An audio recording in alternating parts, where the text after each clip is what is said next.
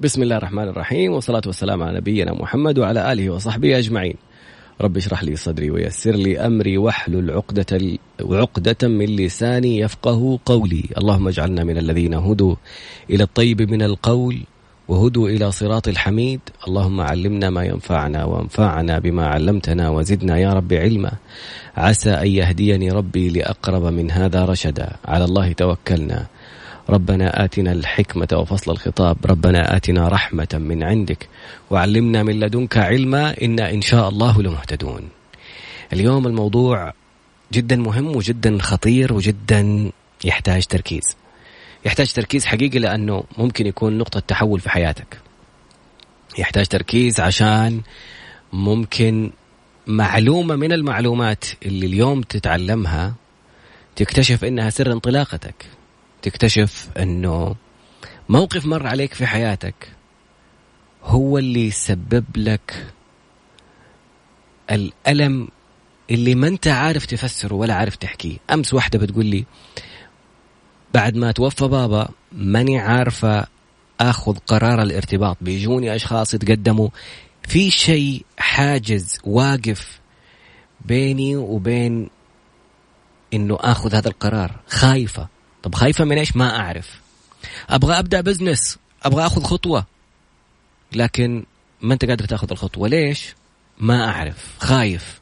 طب خايف من إيش؟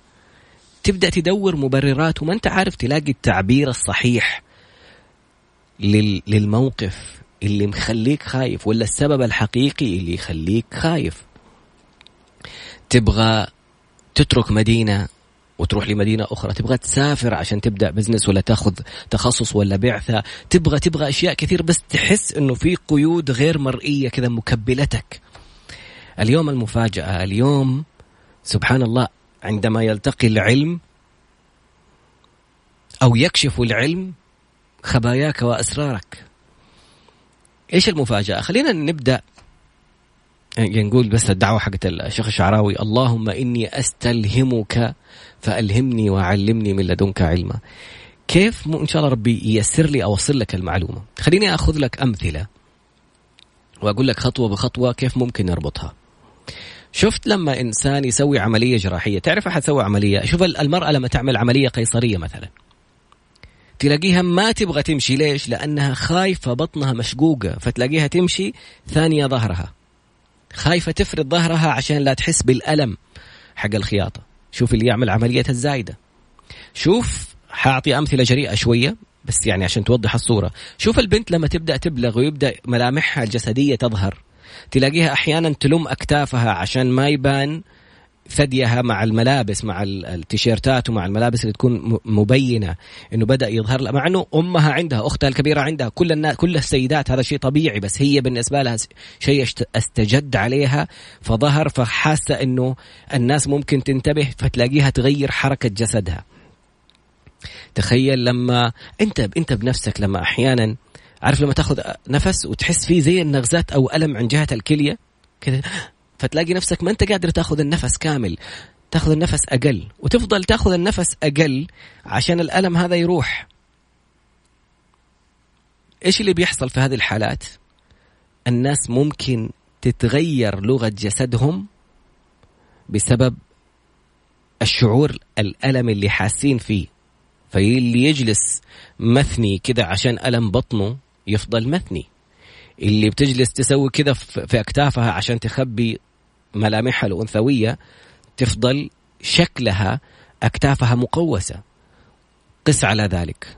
طب خلينا نشوف نوع ألم ثاني، أنواع الآلام الغير جسدية، الآلام النفسية، الصدمات اللي مرت علينا في حياتنا.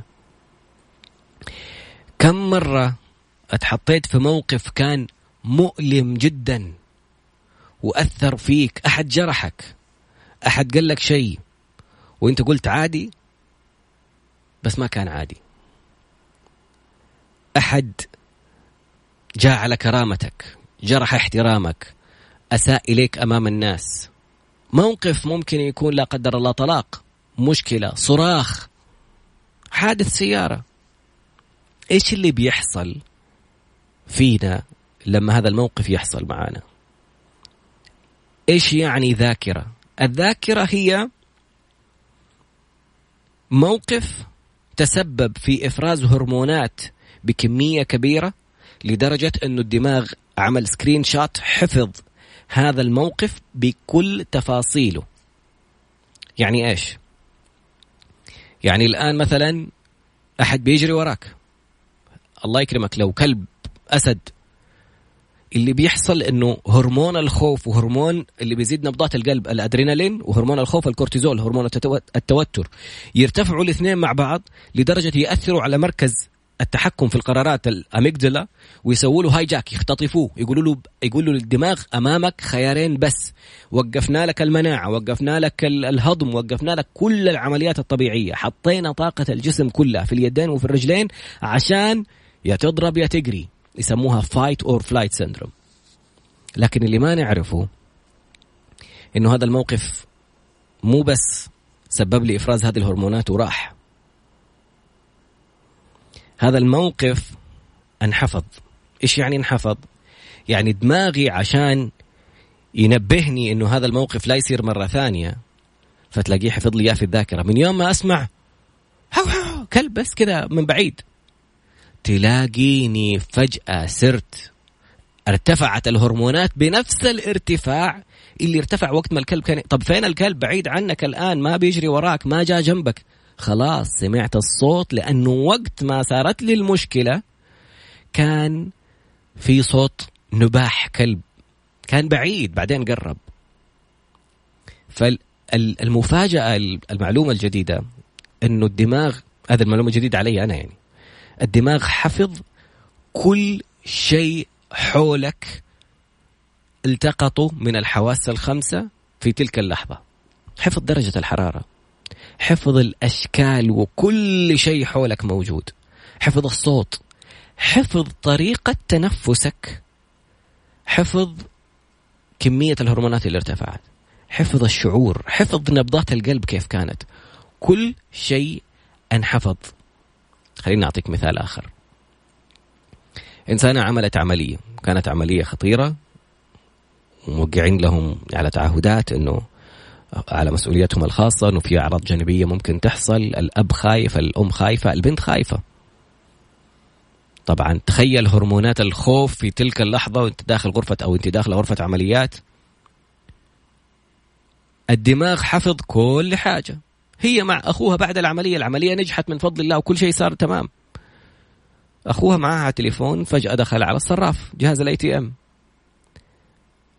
بيضغط الأرقام، تت تت تت أخته انفجحت فجأة، تقول له، قال لها إيش فيه مام، إيش بك حبيبي، إيش فيه؟ قالت له إيش الصوت هذا؟ قال لها الصراف، صوت الماكينة حقت الصراف.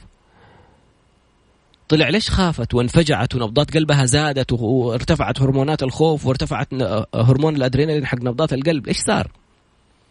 نفس الصوت حق ضربات الاي تي ام ماشين حق الصراف المالي هذا اللي تسحب منه فلوسك، نفس صوت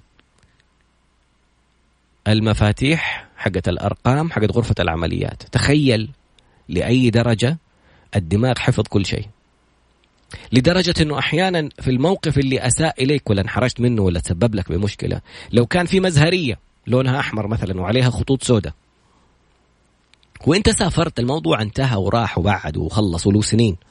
إنت سافرت مكان، دخلت فندق، لقيت مزهرية حمراء وفيها خطوط سودة، أنت ما أنت منتبه إنه إنه هذا الشيء هو اللي مضايقك، بس فجأة تحس بضيقة، فجأة تحس نفسك مكتوم، فت...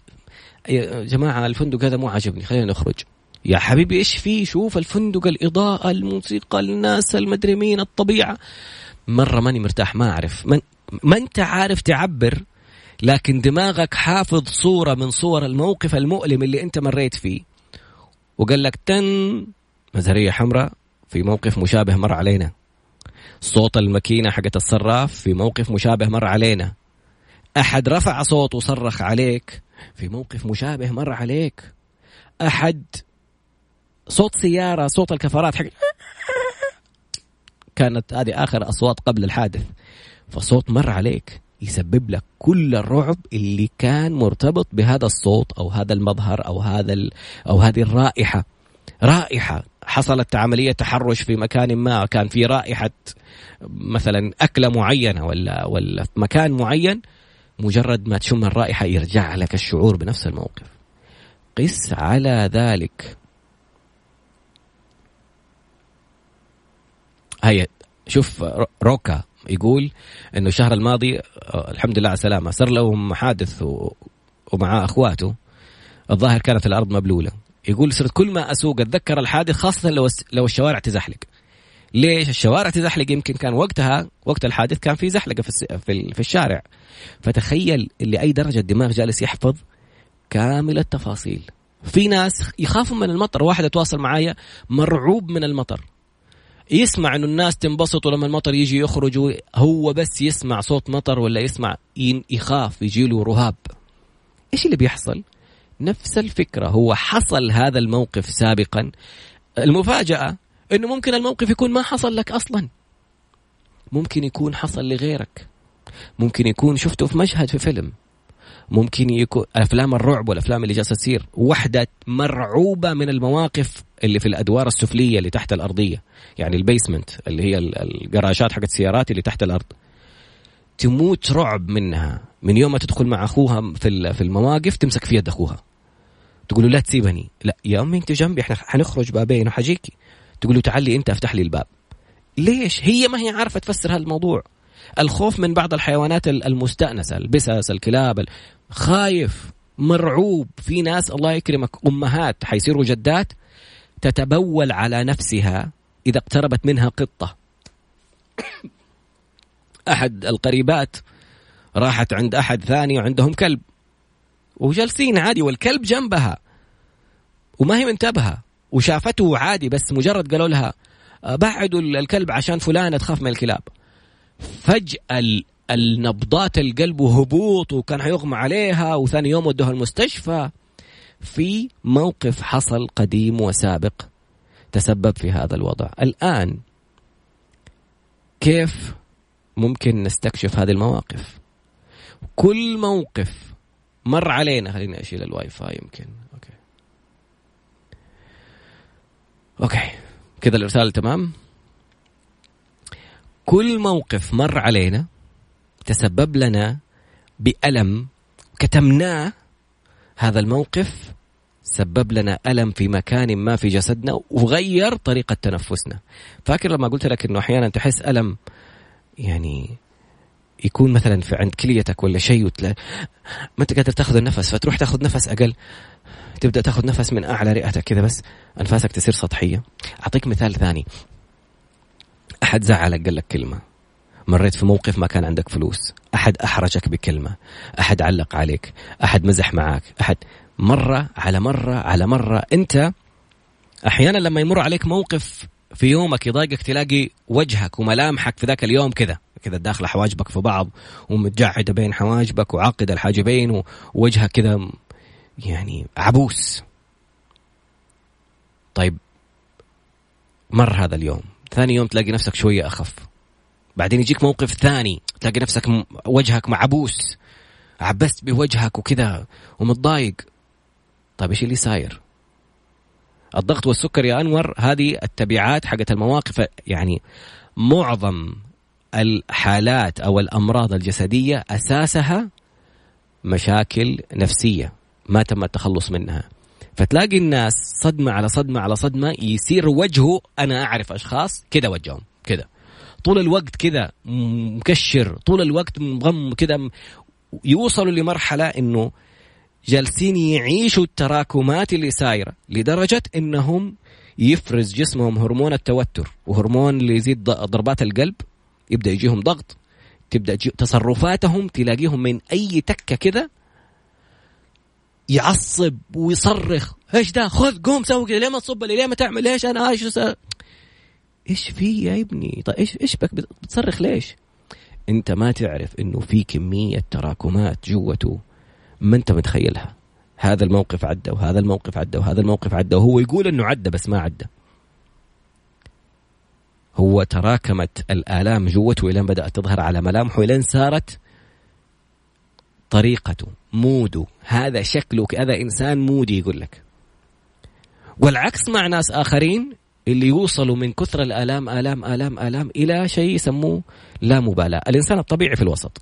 هذول المهايبرين اللي هم كذا دائما معصب، دائما مستفز، دائما يحس إنه الناس كلهم مستقصدين وإنه هو مو عاجب أحد، وإنه كل التراكمات جالسة تأثر على كل قرارات حياته. أول الوضع الأسوأ إنه خلاص يصير عنده لا مبالاة، مستبيع كل شيء، ما يبغى ولا شيء، حاس إنه الدنيا كلها سيئة. فهذول الشخصيتين مع تراكمات اللي حاصلة معاهم بيوصلوا لمرحلة إنهم تلاقيهم ما يبغوا، يعني حاسين إن الناس كلهم ضدهم، ما ياخذوا أي قرار مستقبلي في حياتهم ممكن ينفعهم. كل ما تجي تبغى تتكلم معاه ولا تقول له في فرصة فلانية، واسطات الدنيا كلها فساد، الدنيا كلها مدري. طب في الفكرة الفلانية أنا أحد ليش حيطالعوا فيها، حيتلاقي يجيب لك واحد يعرفه.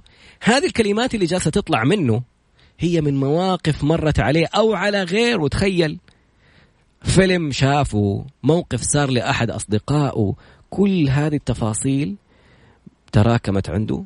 والمصائب تكون إنه لما تكون بعض المواقف من أفلام أو قصص آخرين سمعناها. يعني تخيل تخيل مثلا إنك تسمع قصة إنسانة زوجها أهانها وضحك عليها وخانها وسوالها وعملها مشاكل. اللي غير متزوجة سمعت هذه وسمعت الثانية وسمعت الثالثة. الناس يحكوا النكد لثلاثة عشر إلى خمسة عشر شخص، ويحكوا الأشياء الحلوة لثلاثة إلى خمسة أشخاص. أنت متخيل؟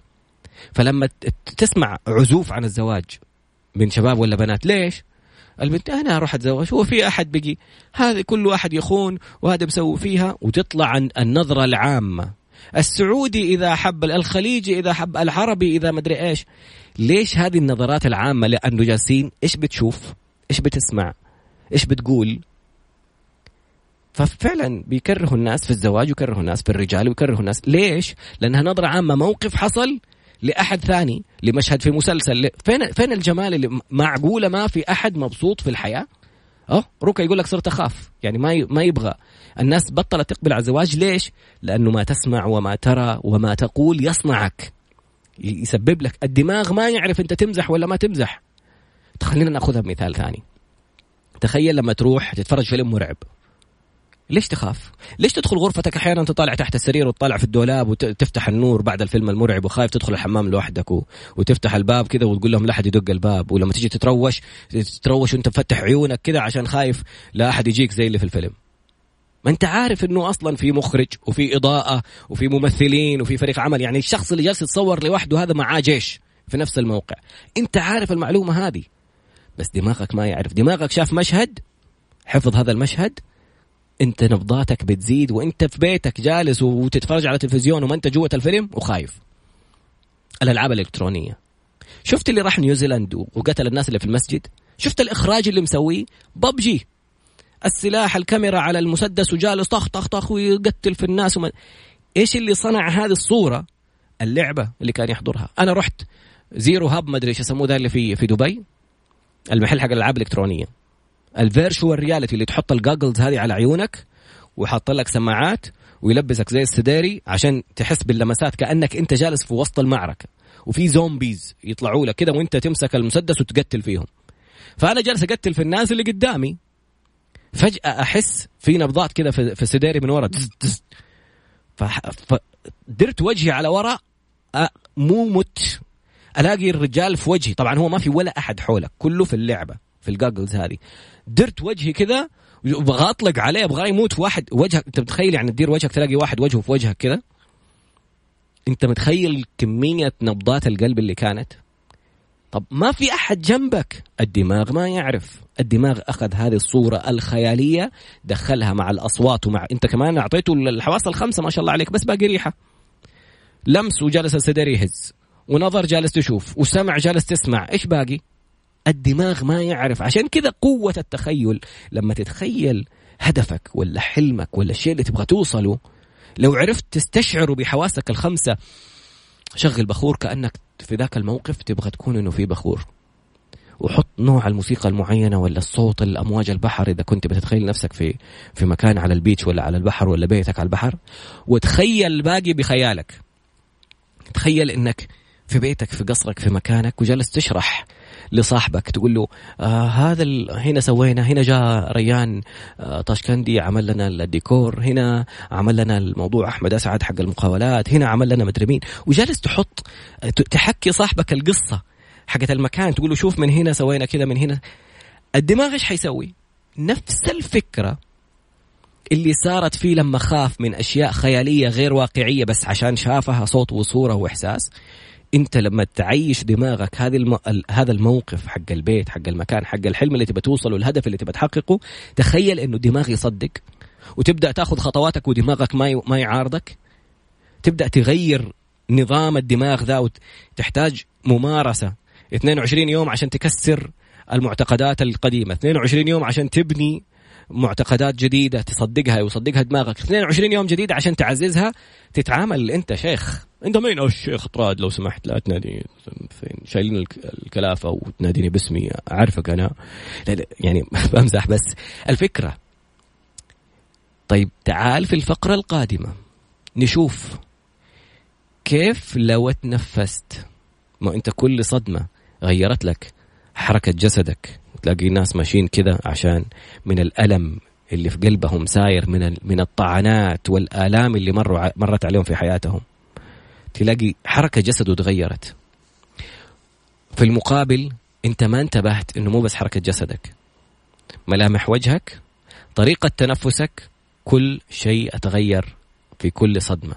تلاقي نفسك جالس تتنفس طول الوقت من أطراف الرئة العليا. الرئة حنتعرف عليها في الفقرة القادمة إن شاء الله، وحنتعرف لو رجعنا تنفسنا ووصلنا الأكسجين للأماكن اللي كنا نكتم نكتم نكتم ونجمع الألم في مناطق مختلفة في جسدنا، لو وصلها الأكسجين إيش حيصير؟ مفاجأة، حتتفاجأ من المعلومات اللي حتسمعها في الفقرة القادمة، وبإذن الله تكون نقطة انطلاقك وتحررك من أشياء كثيرة جدا في حياتك. وحتكتشف يعني إنه موقف أنت ما راعيته أي اهتمام، قلت لا لا لا عادي عادي، تكتشف إنه هذا الموقف اللي كان موقف لك قرارات كثير في حياتك. على فكرة أنا بتكلم اليوم عشان اليوم الموقف اللي كان في ورشة العمل للأربعة أيام اللي كان طول الوقت في وجهي، اليوم تجرأت وكتبت خطاب لجهة رسمية عشان أنهي موقف حصل أمامي وكنت أقول أنه مو مؤثر فيا وحيشوفوا النتائج وحيشوفوا اسمي وحيشوفوني بعدين وحيش... لا لا الموقف أثر فيا. إن أجيب لك الآية أن رسول الله خير البشر، ربنا بيقول أنه أنه يعرف، أجيب لك نص الآية في الفقرة القادمة. يحزنك الذي يقولون، أنت بتحت... أنت إنسان بشر ترى، لما تسمع كلمة تضايقك ولا اتهام ولا شيء ولا تتضايق، ترى بني آدم أنت. بس كيف تتحرر من هذا الموقف؟ بعد قليل إن شاء الله، استمع واستمتع. والمشاركات الرائعة ومنها مشاركة الأستاذ أحمد السقاف الأعمى ذو البصيرة، هذا الإنسان اللي جالس يقول أحد التجارب اللي راح حضرها في ورشة عمل قبل ثلاثة سنوات في مؤتمر تقنيات التعلم كان بعنوان فيرتشوال رياليتي، يقول استخدموا معانا تقنية الواقع الافتراضي اللي هو الفيرتشوال رياليتي، لما تلبس النظارة ويحط لك السماعات وأحيانا يحطوا لك يعني زي السديري عشان يديك بعض الاهتزازات. الفكرة شوف الآن بتستخدمها شركة كاديلاك للسيارات، صاروا حاطين رابطين السنسر حق السيارة لما ترجع على ورا، بدل ما أول كان يقول تي تي تي تي تي، صار الآن مربوط بالمقعد، من يوم ما ترجع إذا قربت من المكان يهز لك المقعد نفسه. طيب الفكرة الثانية، احنا بعض الأشخاص ما شاء الله بيتكلموا، بيشو بتقول قطعت قطع نفسي اليوم وحاولت أرجعه وما قدرت. حنتعلم الكورس اللي أنا حضرته، أنا اليوم الحلقة عنوانها تجربتي مع التنفس التأملي. ورشة العمل هي كان اسمها التنفس التأملي مع الأستاذ طلال خلف، مدرب دولي معروف، وبدأت أبحث عن هذا الموضوع، اكتشفت مدارس. في واحد اسمه The Ice Man The Ice Man اللي هو ويم هوف، علمني عنه أحد الأصدقاء العزيزين وقال لي أثر التنفس عليه كان جدا جميل، بعدين عرفت التعمق في هذا الموضوع إيش ممكن يسوي. خلينا نرجع نقول إنه المواقف أثرت على حركة جسدنا وعلى شكل جسدنا، المواقف والآلام اللي مرينا فيها، وأثرت على طريقة تنفسنا. دماغك زي ما قلنا في الفقرة الماضية بيحفظ طريقة تنفسك ساعة الألم الذي تألمته، وطريقة تنفسك وقت ما صارت المشكلة، ويحفظ كل التفاصيل. لما ترجع تتنفس بطريقة طبيعية ويوصل الأكسجين للمكان اللي انت ما كنت مخلي الأكسجين يوصل له، لأنه صرت تتنفس من أطراف الرئة فقط كذا، تلاقي أنفاسك تنتبه لها، ما, ما في هدوء، كل واحد مستعجل وهذا يصرخ و... وتلاقيه مستوي في السيارات، يدخل بين السيارات ومدري مين و... طب إيش وراك؟ ولا شيء. لا هو يحتاج حمام الله يكرمك، ولا هو تقول انه رايح حيروح عليه فطور المغرب في رمضان، ولا بس كده. المهم انه بيوصل. ليش التوتر هذا كله؟ عشان التراكمات هذه اللي حصلت. فالشاهد طريقة تنفس توصل الأكسجين إلى أطراف الجسم كلها أو خلايا الجسم كلها. اللي يحصل إنك حتتفاجأ أحيانا كهرباء، تلاقي جسمك بدأ يصير فيه تنميل، وصل الأكسجين إلى أماكن ما كان يوصلها، تلاقي زي الدوخة، إحساس دوخة، بدأ الأكسجين يوصل للدماغ. إحنا تعهدنا أمام الأستاذ طلال في في ورشة العمل إنه what happens in Vegas stays in Vegas، يعني اللي ما حصل في لاس فيغاس يحصل يبقى في لاس فيغاس. هذه مثل أمريكي يقولوا، لأنه لاس فيغاس كلها يعني أماكن حقت كده مغامرات، فيقول لك اللي صار هناك خلاص، هنا حفرنا هنا دفننا، يعني ما تقول شيء. فأسرار وخصوصيات الناس ما حنتكلم عنها، أنا أتكلم عن نفسي. اللي حصل إنه طريقة التنفس موجودة عند في فيديو لويم هوف، هذا يسموه آيس مان. آيس مان ليش سموه آيس مان؟ لأنه يقدر بطريقة التنفس، بالخيال اللي يحطه في راسه، بالصورة اللي ممكن يوصل نفسه فيها، إنه يجلس الله يكرمك بملابسه الداخلية في الثلج في منطقة مثلجة باردة ويعرق من الحر. أنت متخيل قد إيش الواحد ممكن يتحكم في خياله وفي عقله وفي ردات فعل جسمه؟ نتخيل أنه الأكسجين هذا لو وصل بطريقة صحيحة لكل مناطق الجسم إيش ممكن يصير؟ هتبدأ في ثلث ساعة إلى خمسة وثلاثين دقيقة إلى أربعين دقيقة من التنفس المتواصل، الطريقة هقول لك عليها في الفقرة القادمة إن شاء الله. التنفس المتواصل بهذه الطريقة إيش يسوي؟ يوصل الأكسجين لكل مكان. هتبدأ في البداية أنت واعي وجالس تأخذ الأنفاس بطريقة واعية، فجأة تفصل. إيش الفصلة اللي صارت هذه؟ الأكسجين دخل في كل هذه المناطق، فتبدأ. شفت لما قلنا إنه لما تسمع صوت أنت سمعته، فاكر الصوت حق الاي تي ام ماشين حق الصراف والبني آدم اللي راحت غرفة العمليات، فاكر الرائحة، فاكر صوت الكفرات حق السيارة قبل الحادث وتربطه. أنت هنا لما يدخل الأكسجين في مكان أنت حبست فيه ألم وصار ما يوصل أكسجين لأنه تنفسك صار بطيء، وبعدين دخلت الأكسجين لهذا المكان حق الألم، تبدأ ذاكرة المكان هذا تطلع، وذاكرة المكان هذا تطلع، وذاكرة المكان هذا تطلع. تبدأ تشوف صور، تشوف أشخاص. أنا تفاجأت في موقف ما كان لي أنا، ما كان حاصل معايا أنا أصلا، حصل لأشخاص مقربين مني، وشفت مشكلة صارت وتجاهلت، انه قلت يعني مشكلة هتعدي وحتصير ذكرى. انا اثرت فيها، انا لقيت نفسي انه رجعت اشوف المشهد كأني احد اطراف هذا المشهد. كيف كيف حصل هذا الموقف؟ ايش التفاصيل؟ ايش الاشياء؟ ايش الصراخ والصوت والموقف كله؟ موقف اخر كنت شاهد عليه وشفت شيء مؤلم جدا، لدرجة أنه صرت أقول يا الله يا الله كذا، أنه رجع نفس الموقف بنفس التفاصيل وكأنك فيه. والله ما عرفت، يعني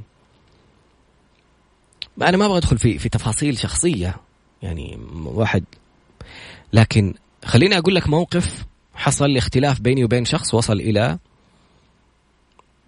شيء كبير. وهذا الشخص والشخص اللي ما حعرف أحكي الموقف لأنه الدخول في في شخص مسؤول دخل في الموضوع، والشخص المسؤول انحاز إلى أحد الطرفين. فهذا الموقف مخليني أمامي فرص خرافية. فاكر في حلقة من الحلقات تكلمنا عن مشروع الفلاني وتكلمنا عن مشروع العقاري، في شيء كان رابطني، قدامي كل الخيارات، قدامي كل الموارد، قدامي كل التفاصيل اللي ممكن أخذ فيها خطوة. متسمر، مكالمة تليفون، أشياء.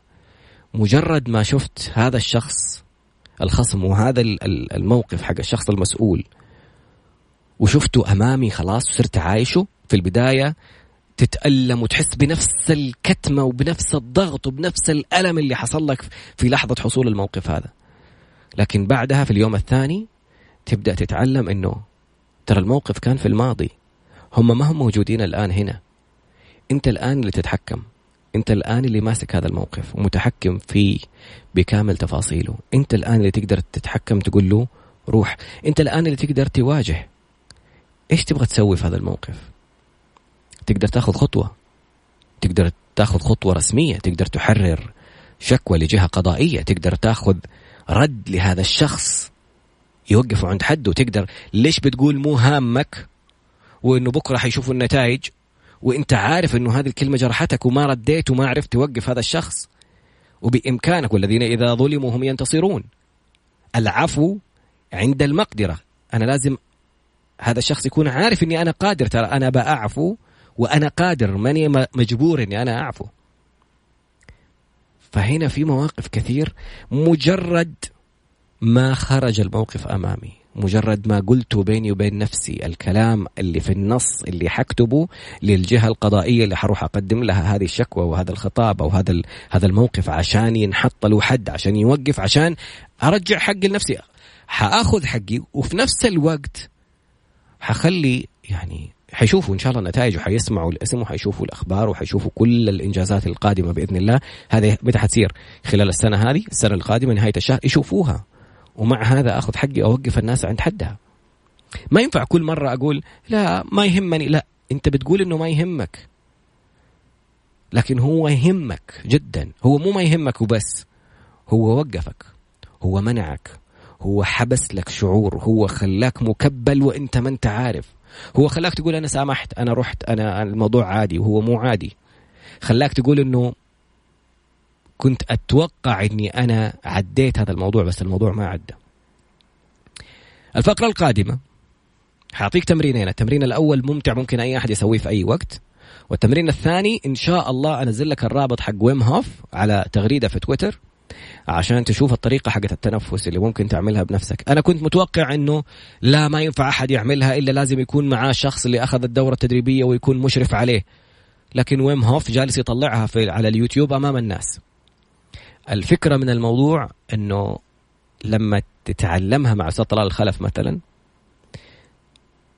تشوف التفصيل العلمي لها، تشوف فكرة التشريح للرئة، تشوف فكرة دخول الأكسجين وتبادل الغازات، تشوف فكرة حدوث الصدمات، تشوف فكرة تفاعل الجسد، تشوف أمثلة حية لما يمسك لك شخص بيتنفس ويوريك إيش يصير في بطنه، إيش يصير في صدره، وكيف الدماغ لما تبدأ ال ال الأكسجين يمتلئ يوصل للدماغ ويوصل لجميع أطراف الجسد. تشوف ملامح وجهك بعد الورشة العمل، تشوف كيف لما الأكسجين فعلا يدخل تشوف تحت عينك يتغير الهالات السوداء، تشوف ملامح وجهك وفكرة والتجاعيد وال والأشياء اللي كنت تحسب أنك لازم تحط فيلر ولازم تحط مدري مين يقول لك روح عند الدكتور الفلاني وحط لك إبرة شو يسموها دي حقت التجاعيد نسي اسمها وغيره.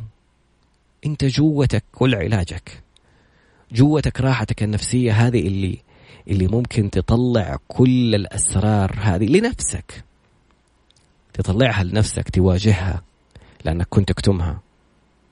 المدخنين هروب، انت جالس تهرب من التوتر، بتاخذ مفتر، لا مزاجي ما، انت بتضحك على نفسك. لو تعرف الرئة كيف تكوينها، خليني أقول لك معلومة حقت الرئة. المفاجأة الجميلة أن الرئة اللي أنت شايفها فيها طبعا قصبة هوائية تنزل على الرئة في ال يعني المعبرين الأساسيين اللي يتفرعوا يتفرعوا يتفرعوا لين يوصلوا للشعب الهوائية. الشعب الهوائية جواتها حويصلات، الحويصلات خمسة وسبعين بالمئة منها شعيرات دموية، الخمسة وعشرين بالمئة المكان اللي يدخل فيه الأكسجين عشان يصير في امتصاص تبادل غازي بين ال... بين الرئة وبين الشعيرات هذه الدموية، تعطيه ثاني أكسيد الكربون تأخذ منه أكسجين. أنت متخيل ال خمسة وعشرين بالمئة هذه أنت جالس تدخل فيها، غير أنه أول أكسيد الكربون اللي بتدخله مع السيجارة اللي يعتبر أقوى من الأكسجين، يعني يدخله أكسجين بيدخل عشان يغذي الخلايا الحمراء ويروح يغذي كل جسمك، عطشان أكسجين، كل جسمك يحتاج أكسجين، أنت تروح تدخله أول أكسيد الكربون. أول أكسيد الكربون أقوى في الالتحام مع الهيموغلوبين من الأكسجين.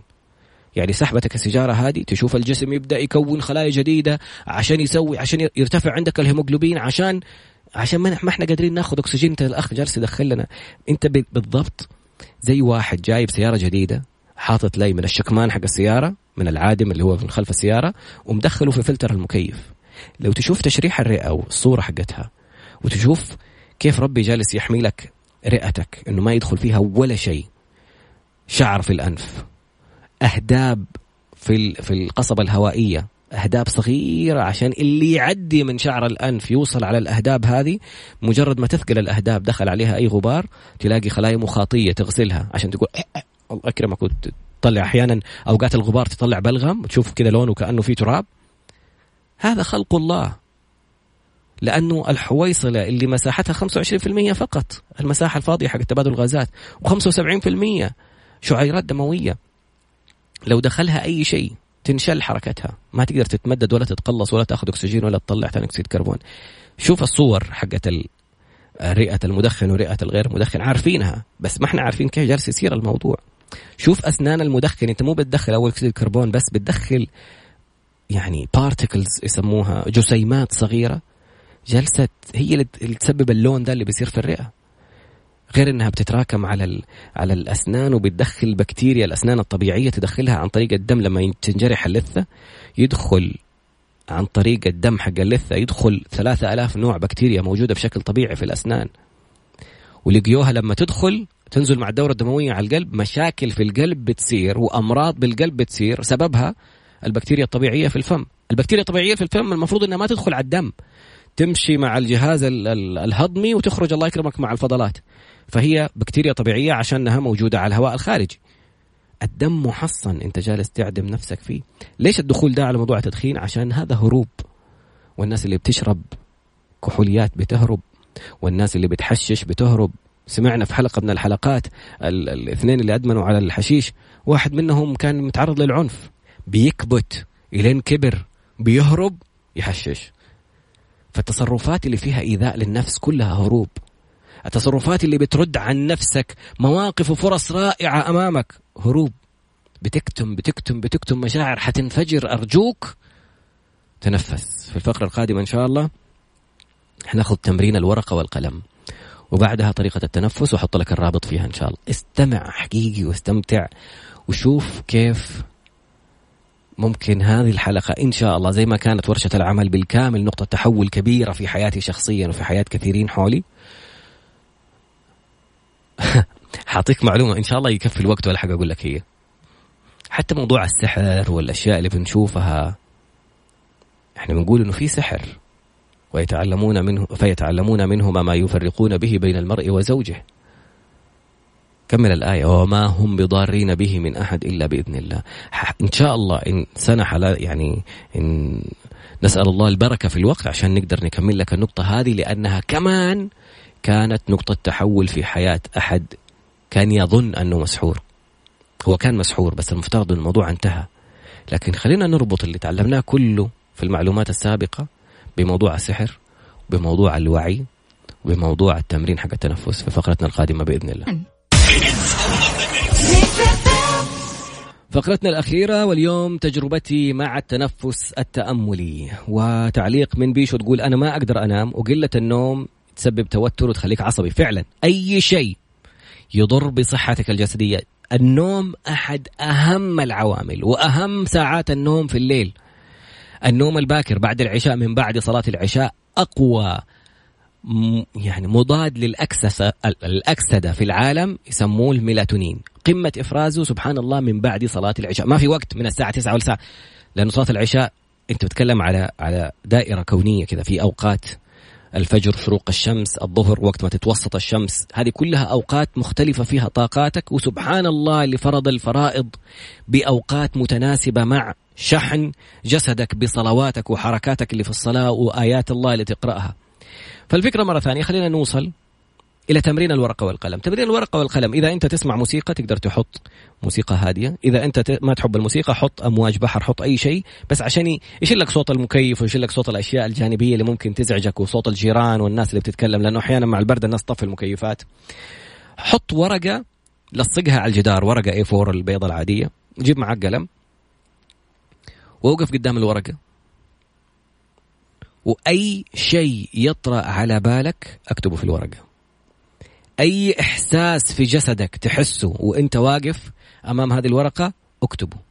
حاسس بتنميل في ركبتك، حاسس بحكة في ظهرك، حاسس بنغزات في وجهك، إيش اللي يحصل في هذه اللحظات؟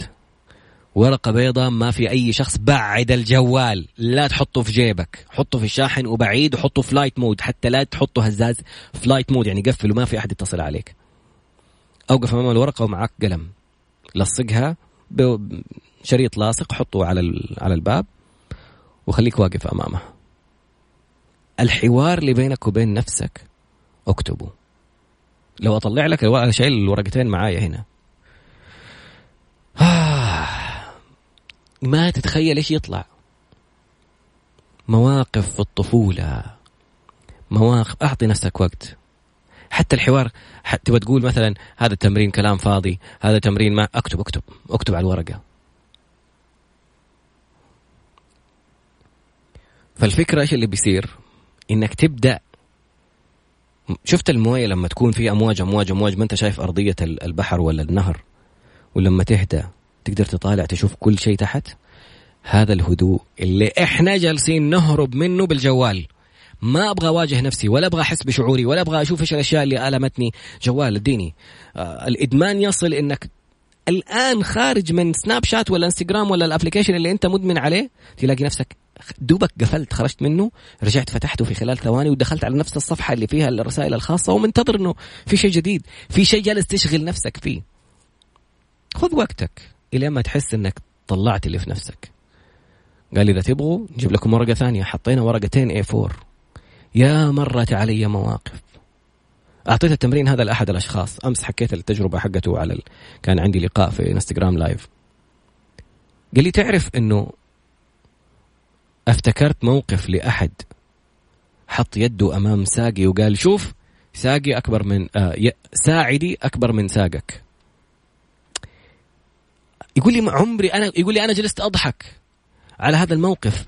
يقول عمري ما تخيلت إنه هذا الموقف يطرأ على بالي وإنه جا... إنه راسخ في الذاكرة، لأنه كان في سخرية. ترى على فكرة الضحك يزيد المناعة، بس الضحك على الأشياء المضحكة، على الحكايات اللي الواحد يحكيها عن نفسه، على ما تضحك على أحد سخرية.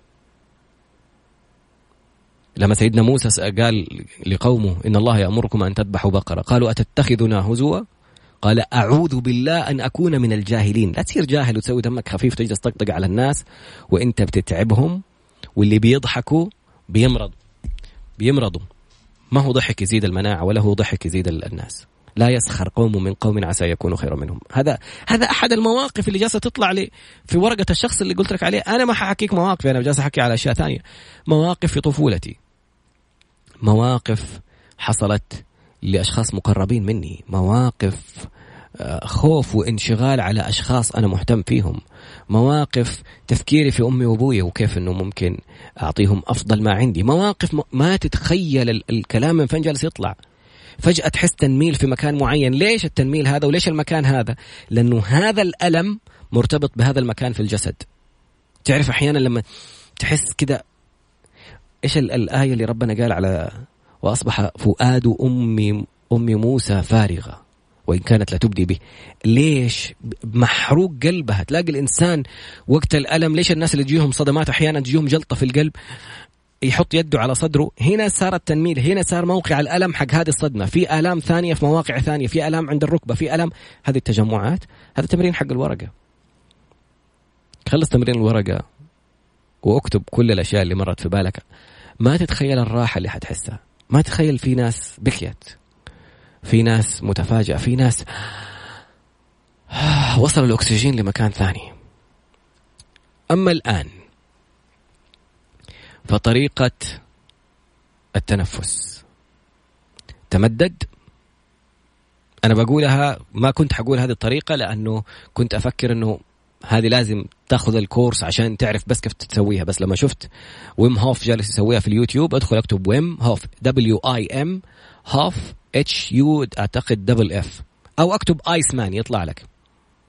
الورقة بالورقة تبى تخبيها, تبى تخليها, تبى تبى تطلع منها حاجة, تبغى تكتب فيها شيء, تبى تكتب كتاب, تبى تكتب تجربتك, سوي اللي تبغاه, بس مو مهم الورقة, المهم اللي طلع في الورقة, المهم اللي طلع منك. التمرين حق التنفس خلينا نرجع نقوله, تتمدد على أرض على الأرض أفضل, عشان أحيانا في ناس لما يدخلوا في مرحلة ما بعد العشرين إلى ثلاثين دقيقة وأربعين دقيقة في الفصلة هذه ما تعرف إيش ممكن يصير الحركات اللي تصير في جسدك. فإذا أنت على سرير ممكن تقلب, أنت في كرسي ممكن نشوفك على وجهك, فخليك على الأرض.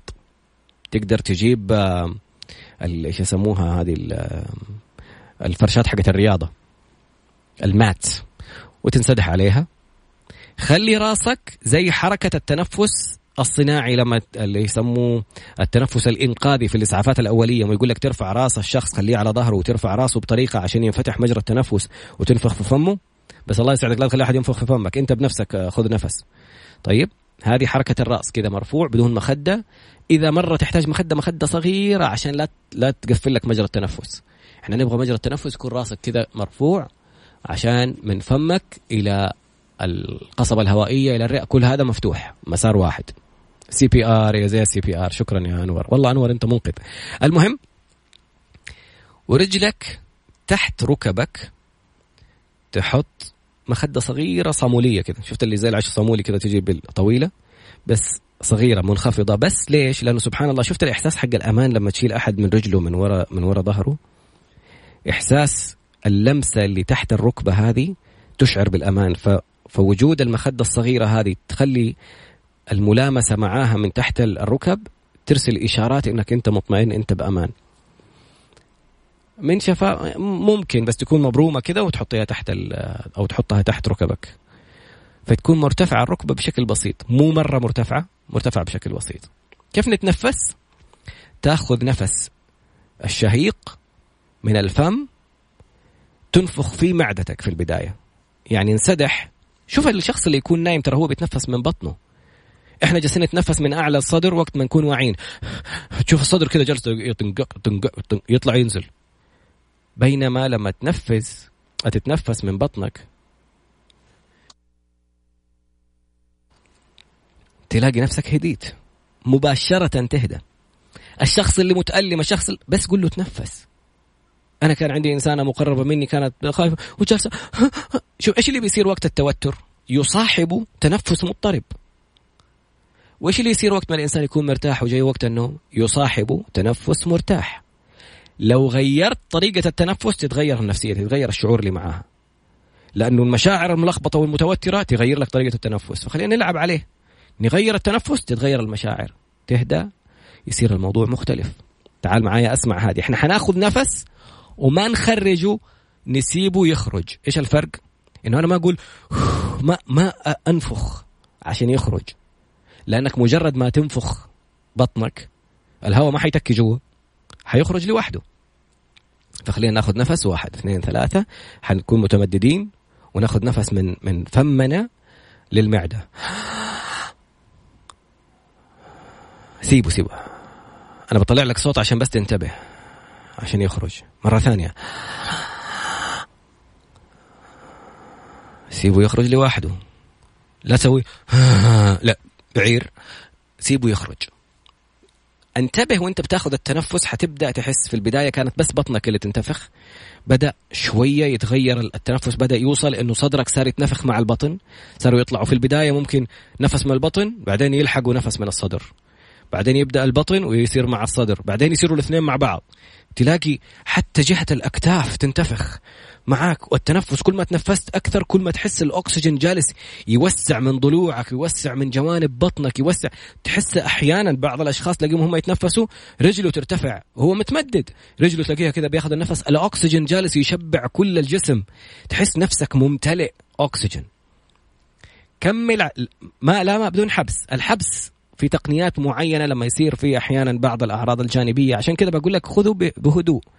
هذا التنفس اللي نبغاه بهدوء, ما نبغى ناخذ التنفس اللي بيسبب بعض ال... يعني في أشياء يحتاج لك شخص مختص يكون معك. احنا خلينا في التنفس العادي ذا, اللي ححط رابطه بإذن الله بعد البرنامج مباشرة على تويتر. اكتب تراد باسنبل في تويتر, اليوزر نيم في تويتر وانستغرام وسناب شات كله واحد, تراد أندرسكور بي, تي آر إيه دي أندرسكور بي. تانجو روميو ألفا دلتا أندرسكور برافو. المهم هذا ححط لك الرابط حق ويم هوف. طيب تبغى تاخذ الموضوع بتخصص وتبغى تروح ورشة العمل حقت حقت أستاذ طلال خلف. احنا وقتنا انتهى. النفس والحركة حياة فعلا كوتش ألا. فخلي يدك جنبك الاثنين. أحيانا تحتاج يدك ترفعها كده، انت سيب يدك خلاص بعد كده زي ما تحتاجها. أحيانا تحس تنميل، تحس نفسك تبى تلمس مكان في جسمك، حاسس في قشعريرة ولا تنميل، عادي حرك يد، خليك طبيعي جدا. هو الموضوع يمكن يأخذ منك بين ساعة إلى ساعة ونص على أقصى تقدير. التجربة تستاهل إنك تستمتع فيها. أحط لك الرابط، انتهى وقتنا. وارجع أقول لك علم، تعلم عن نفسك دائما، ابحث عن كيف تتخلص وكيف تتعلم إنك تستكشف هذا الجسد. وفي أنفسكم أفلا تبصرون. إيش ال... إيش الجسد العجيب هذا اللي فيه كل الأسرار، سبحان الله العظيم. وسبحانك الله وبحمدك، أشهد أن لا إله إلا أنت، استغفرك وأتوب إليك. شوف الرابط يا سلوى، بعدين جرب يسوي زي الدكتور مستر شو اسمه ده ويم هوف. واللي يبغى يتعمق زي ما قلنا يتابع الأستاذ طلال خلف، علم رائع عند هذا الإنسان. إن شاء الله ناوي أحضر له أربعة عشر ورشة عمل كاملة اللي يقدمها.